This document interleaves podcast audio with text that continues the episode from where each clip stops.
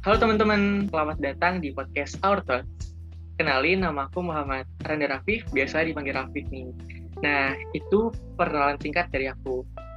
Di podcast ini tentunya aku nggak sendirian. Aku ditemenin dua bestie oleh aku nih, sebagai narasumber pada topik kali ini, yang tentunya keren banget. Oke, langsung aja ya. Yang pertama ada Ibnu Jurga. Halo Jo, apa kabar? Halo Pip, kabar baik dong pastinya. Oke, baik. Selanjutnya ada Hendrik Lenggu. Halo Dek, apa kabar? Halo Kaf, Alhamdulillah baik. Oke, baik.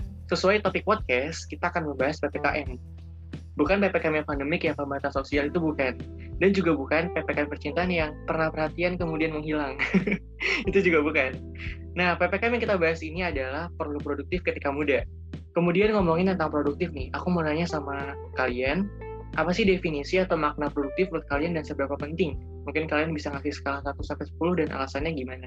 Jo boleh duluan. Oke, kalau dari aku ya, produktif itu penting banget. Aku bakal kasih skala mungkin kayak hmm, 10. Karena produktif menurut aku sendiri itu lebih ke gimana kita mengatur waktu untuk membagi pekerjaan-pekerjaan yang harus dilakukan.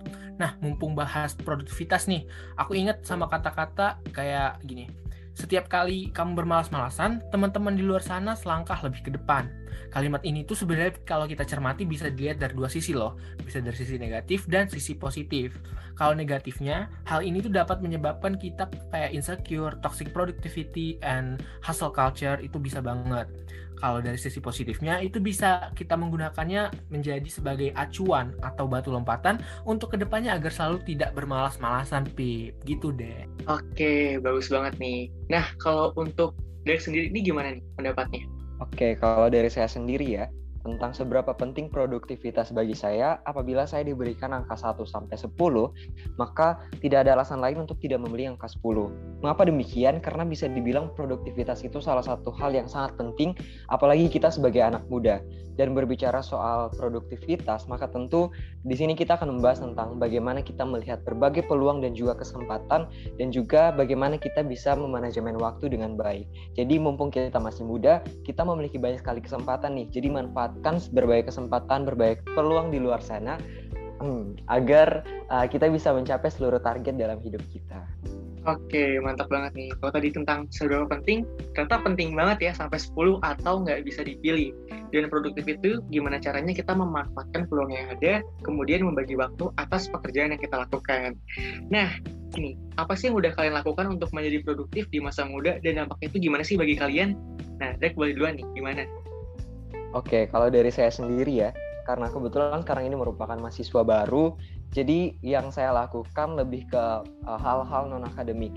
Dan sekarang kebetulan merupakan salah satu founder dari komunitas Zero to Hero, di mana komunitas ini yaitu um, sebuah komunitas di bidang sosial dan kemanusiaan, di mana kita membangun atau ya membangun produktivitas juga dan juga um, memanfaatkan, meningkatkan kualitas generasi muda sekarang agar memiliki kualitas diri yang baik dari segi intelektual dan juga dari segi um, soft skill, pengembangan bakat minat agar ke depannya bisa menjadi generasi yang unggul dan juga generasi yang berkualitas. Dan juga untuk masa SMA um, berkaitan dengan self branding juga waktu SMA itu saya pernah menjabat sebagai uh, duta generasi berencana NTT tahun 2020 dan juga uh, juara dua duta bahasa pelajar Nusa Tenggara Timur tahun 2020. Untuk manfaat sendiri bagi saya uh, bisa dibilang banyak sekali manfaat yang saya dapatkan dengan self branding saya tersebut dan uh, produktivitas yang saya lakukan uh, dimulai dari bagaimana saya memiliki kepemimpinan, cara mengatur waktu dan juga dari uh, cara saya berkomunikasi dengan orang lain. Oke, mantap banget nih. Nah, kalau untuk Jo gimana nih?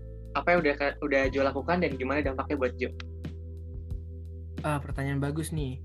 Kalau aku sendiri uh, orang ini aktif organisasi dan bisa dibilang cukup ekstrovert nih.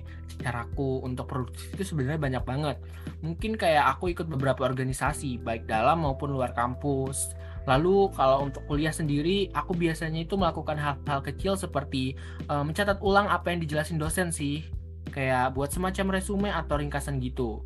Selain organisasi dan kampus, aku juga aktif untuk lomba-lomba kayak olimpiade, essay paper, terus business plan, uh, duta-duta dan mungkin kayak berbagai workshop gitu aku ikutin sih Pip. Oke, mantap banget nih. Tadi produktivitas itu bisa dari hal yang akademik dan non akademik. ada tips dan trik gak sih untuk para pendengar gimana caranya membangun produktivitas? Karena kebanyakan orang tuh sulit untuk memulai. Kayak awalnya tuh harus gimana sih? Nah, mungkin Jo boleh duluan nih. Uh, menurut aku ya, kita tuh harus punya prinsip dasar sih. Uh, aku sendiri punya prinsip tuh aku tipikal orang yang suka ngerjain sesuatu itu lebih cepat. Karena prinsipku semakin kita cepat kerjakan semakin cepat juga kita punya waktu luang. Jadi kita bisa memanfaatkan waktu luang itu untuk mengerjakan sesuatu selain prinsip kita tuh sebenarnya juga harus punya motivasi loh. Karena motivasi ini tuh bisa membuat kita stabil untuk selalu melakukan produktif. Kita melakukan produktif produktif itu pasti memiliki banyak alasan. Kalau aku sendiri tuh alasannya mungkin aku uh, ingin come laut gitu deh. Mungkin kalau para pendengar uh, sekalian ini punya alasan masing-masing gitu. Nah karena itu menurutku motivasi ini penting banget Pip. Oke bagus bagus nah kalau untuk Jack sendiri nih gimana nih pendapatnya Oke, kalau dari saya sendiri kurang lebih sama seperti yang sudah Jo katakan tadi. Dan um, poin utamanya itu kita perlu memiliki kesiapan dan juga komitmen dari diri sendiri. Setelah itu kita bisa melihat berbagai peluang dan juga berbagai kesempatan yang ada di depan. Nah, untuk anak muda sendiri uh, bisa dibilang tantangan utama kita adalah rasa malas. Apabila kita ingin melakukan hal-hal yang produktif.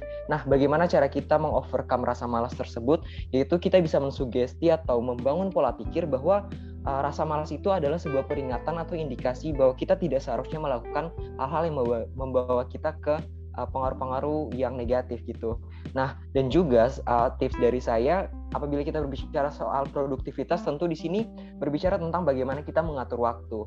Untuk mengatur waktu sendiri uh, kan ada tuh yang namanya skala prioritas, ada skala primer, sekunder dan juga tersier. Nah, skala primer itu adalah segala kegiatan-kegiatan kita yang memiliki urgensi atau uh, apa ya? memiliki uh, apa ya lebih mendesak gitu apabila dibandingkan dengan berbagai kegiatan-kegiatan lainnya dan juga diikuti skala tersier dan juga skala sekunder. Nah, mungkin itu tips dari saya tentang bagaimana kita membagi waktu dan juga melihat dan memanfaatkan berbagai kesempatan dan peluang ke depan. Oke, mantap banget nih. Nah, itu dia pembahasan kita tentang perlu produktif ketika muda. Semoga bermanfaat buat teman-teman Mungkin itu saja pembahasan dari kami. Sampai jumpa di lain kesempatan. Bye-bye.